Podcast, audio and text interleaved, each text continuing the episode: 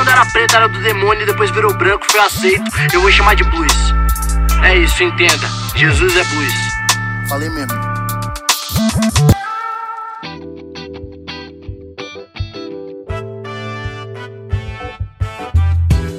Salve, salve meu povo! Tudo bem? Tô chegando aqui para mais um episódio do nosso podcast que tá ganhando aí o coração do, do universo intergaláctico.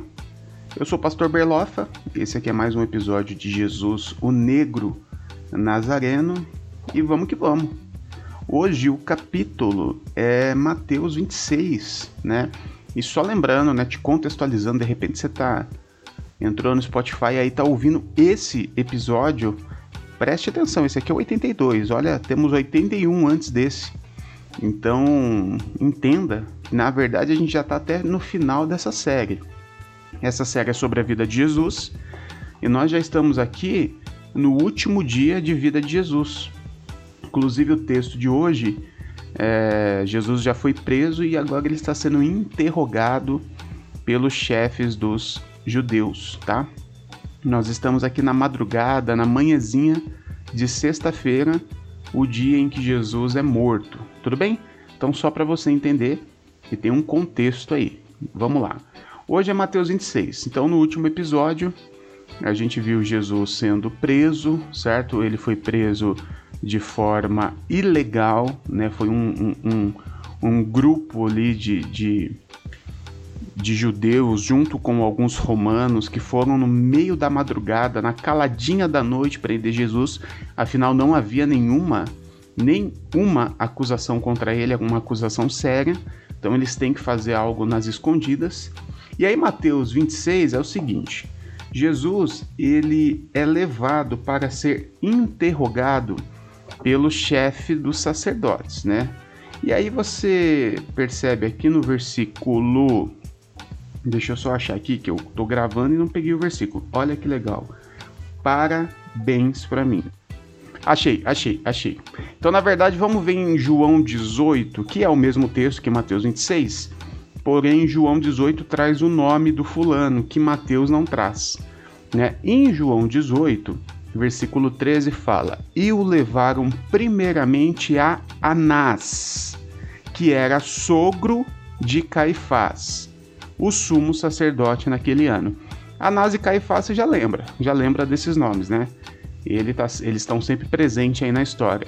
Se você lembrar de um episódio lá do comecinho da série, que eu falo lá de Lucas capítulo 4, que Lucas traz um, um, uma denúncia grave contra Anás e Caifás, que eles estavam na folha de pagamento do imperador e você vai lembrar já de quem que eu estou falando aqui. Anás era sogro do Caifás. Caifás era o sumo sacerdote da época. Ou seja, Anás nem deveria estar aqui. Ele nem deveria estar sendo é, perguntado, porque ele não tinha nada a ver com o rolê, tá bom? Só que como Anás ele tinha sido já o sumo sacerdote e ele passou o sumo sacerdócio para o seu genro, o que era um grande absurdo, porque não era assim que a coisa funcionava. O sumo sacerdote eram pessoas da tribo é, de Levi, né, perdão, de Arão. Eram da tribo de Arão, ô pastor, da descendência de Arão. Inclusive, eu explico lá naquele podcast que o sumo sacerdote da época, por direito, deveria ser João Batista. Lembra desse, desse rolê que eu explico? Pois é. Então a gente já consegue entender que esses caras aqui, eles tomaram o poder de assalto e estão agora diante do poder. Eles eram corruptos, estavam na folha de pagamento do imperador, rolava aqui essa é, passando o poder dentro da família. Anás não tinha nem que estar tá aqui porque ele nem era sacerdote mais, mas ele mantinha o poder. Caifás, o seu genro, era só um, um fantoche na mão dele, e o Anás então vai interrogar Jesus. E olha só, quando o, o, o Anás está interrogando Jesus, olha o que, que o João relata para a gente aqui no versículo 14. Caifás era quem tem, era quem tinha dito aos judeus que seria bom que um homem morresse pelo povo. Eu vou repetir para você. Caifás, o sumo sacerdote, era quem tinha dito aos judeus que seria bom que um homem morresse pelo povo. E aí vamos lembrar de todo o rolê aqui. É, teve um episódio também lá atrás que eu expliquei que assim que Jesus ele ressuscita o Lázaro, né? Os caras estavam perseguindo Jesus, principalmente os chefes dos judeus, os sacerdotes, os fariseus perseguindo Jesus. Quando Jesus ressuscita o Lázaro, é naquele momento que eles tomam uma decisão e falam assim: a gente precisa matar esse cara, porque ele está fazendo coisas que vai contra o que nós pregamos aqui. Ele vai tomar o poder de assalto. Ele é o Cristo, ele é o Messias. Nós estamos no poder aqui, nem temos esse direito. Ele está fazendo coisas milagrosas, ou seja, ele está evidenciando que ele é o Cristo. Então nós precisamos eliminar esse cara do meio da gente. Então vamos matar. E a partir desse momento eles começam a, a, a construir uma ideia para matar Jesus. E olha aqui o que, que o, Ana, o Caifás fez. Ele convenceu o povo que seria bom que um homem morresse pelo povo. Isso aqui não existia, ok? Ele pegou, olha só, agora deixa eu te explicar. Ele pegou um ritual religioso conhecido como o bode expiatório, só que ele é, é, adulterou este, este ritual em prol daquilo que ele queria. O conceito de bode expiatório, não sei se você lembra bem, é, a gente conhece essa expressão porque a gente utiliza também, né? Bode expiatório é aquele inocente que leva a culpa de algo que ele não fez para que quem fez de fato ficasse como inocente da parada. Esse é o bode expiatório. O bode expiatório é uma tradição judaica onde uma vez por ano o sumo sacerdote pegava dois bodes, né? Sorteava um dos bodes era sacrificado e o outro era solto, né? Esse que era solto era o tal do bode expiatório, que ele levava todos os pecados com ele para o deserto, né? É, aí o povo estava expiado, o bode da expiação, o bode expiatório, ok? E aí tinha essa tradição do bode. Só que o Caifás, querendo matar Jesus, ele convenceu o povo que essa tradição agora deveria ser feita com seres humanos. Você está entendendo isso? E aí você lembra que daqui a pouquinho na história de Jesus vai ter o bode expiatório, vai ter os dois bodes, Jesus e Barrabás. E vai ser sorteado quem vai ser solto e vai ser sorteado quem vai ser sacrificado. E o povo escolhe Barrabás para ser solto, você lembra, né? Solte Barrabás e Jesus é sacrificado. Só que você também precisa lembrar que alguns episódios anteriores eu te contei aqui da entrada triunfal de Jesus em Jerusalém, onde todo mundo recebe Jesus com festa, com alegria.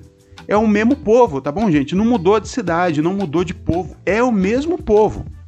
O povo que há uma semana atrás recebeu Jesus com alegria, com ramos na mão, Jesus em cima da jumentinha e tal, em uma semana, eles foram convencidos pelo seu pastor, pelo seu líder espiritual, que aquele cara, na verdade, deveria morrer pelo povo. Você está entendendo o poder da religião? O poder dominante, o poder de lavagem cerebral que um líder religioso tem nas mãos, ele pega a Bíblia, né, no caso aqui o Antigo Testamento, a Torá, a lei da expiação, a lei do bode expiatório, ele manipula essa lei e aplica dentro dos seus interesses. Ele conseguiu colocar a morte de Jesus como se fosse quase que algo divino, que era a vontade de Deus, afinal era o sumo sacerdote que estava dizendo. Então eles soldam um ladrão, Barrabás, um assassino, Barrabás, e matam Jesus porque o Caifás era quem tinha dito aos judeus que seria bom que um homem morresse pelo povo. Você percebe o poder que a religião tem, o poder que um líder religioso tem, o poder que a Bíblia tem? Nós somos de um país de, de tradição cristã. Hoje, 86% do Brasil são, são se, se, denominam cristãos. E os outros 14% já foram cristãos. Nós somos de um país colonizado por cristãos, né? A nossa Constituição, ela, ela foi escrita baseada nas leis da Bíblia. Então, quando nós falamos de cristianismo no Brasil, nós não estamos falando apenas de uma religião, mas estamos falando de uma cultura. A cultura do Brasil é uma cultura cristã, ou pelo menos do cristianismo. Então, o poder da liderança religiosa, o poder dos líderes religiosos, eles vão muito além da religião. Eles entram na cultura. O que um pastor, o que um padre fala, ele não fala apenas para os fiéis da igreja, ele fala para uma cultura. E é por isso que nós estamos do jeito que estamos. Porque esses caras, a maioria deles, pegam a Bíblia, pegam versículos, pegam textos, distorcem, manipulam para que seja aplicado dentro dos seus interesses. Se você tem alguma dúvida disso, é só você olhar para um ano e meio atrás, onde Bolsonaro, um homem terrível, foi eleito presidente do Brasil, apoiado principalmente por pastores evangélicos e uma bancada evangélica. Pastores como Silas Malafaia e a sua corja e outros, usando a Bíblia, distorcem a verdade e fazem essa, essa lavagem na cabeça das pessoas para que as pessoas façam aquilo que eles querem. Isso não é novidade, tá bom, pessoal? Isso não é novidade. A religião, ela tem um poder social, um poder político, né? E já disse Desmond Tutu que não há nada mais político do que dizer que religião e política não se misturam porque elas estão misturadas há pelo menos dois mil anos e os religiosos têm usado a sua religião e o seu poder espiritual para manipular a verdade e ao mesmo tempo eles dizem que as coisas não devem se misturar. Você entende? Os mesmos caras que usam o seu poder religioso para manipular os seus interesses políticos diz ou dizem que a religião e a política não devem se misturar, até porque eles precisam manter o seu poder sobre tudo. Está na hora da gente acordar para essas verdades e entender o que está acontecendo hoje e o que está acontecendo há dois mil anos na nossa sociedade. Bom, hoje eu fico por aqui. Eu sou o Pastor Berlofa, me segue no Instagram e cuidado com essa corja aí do Malafaia, tá bom?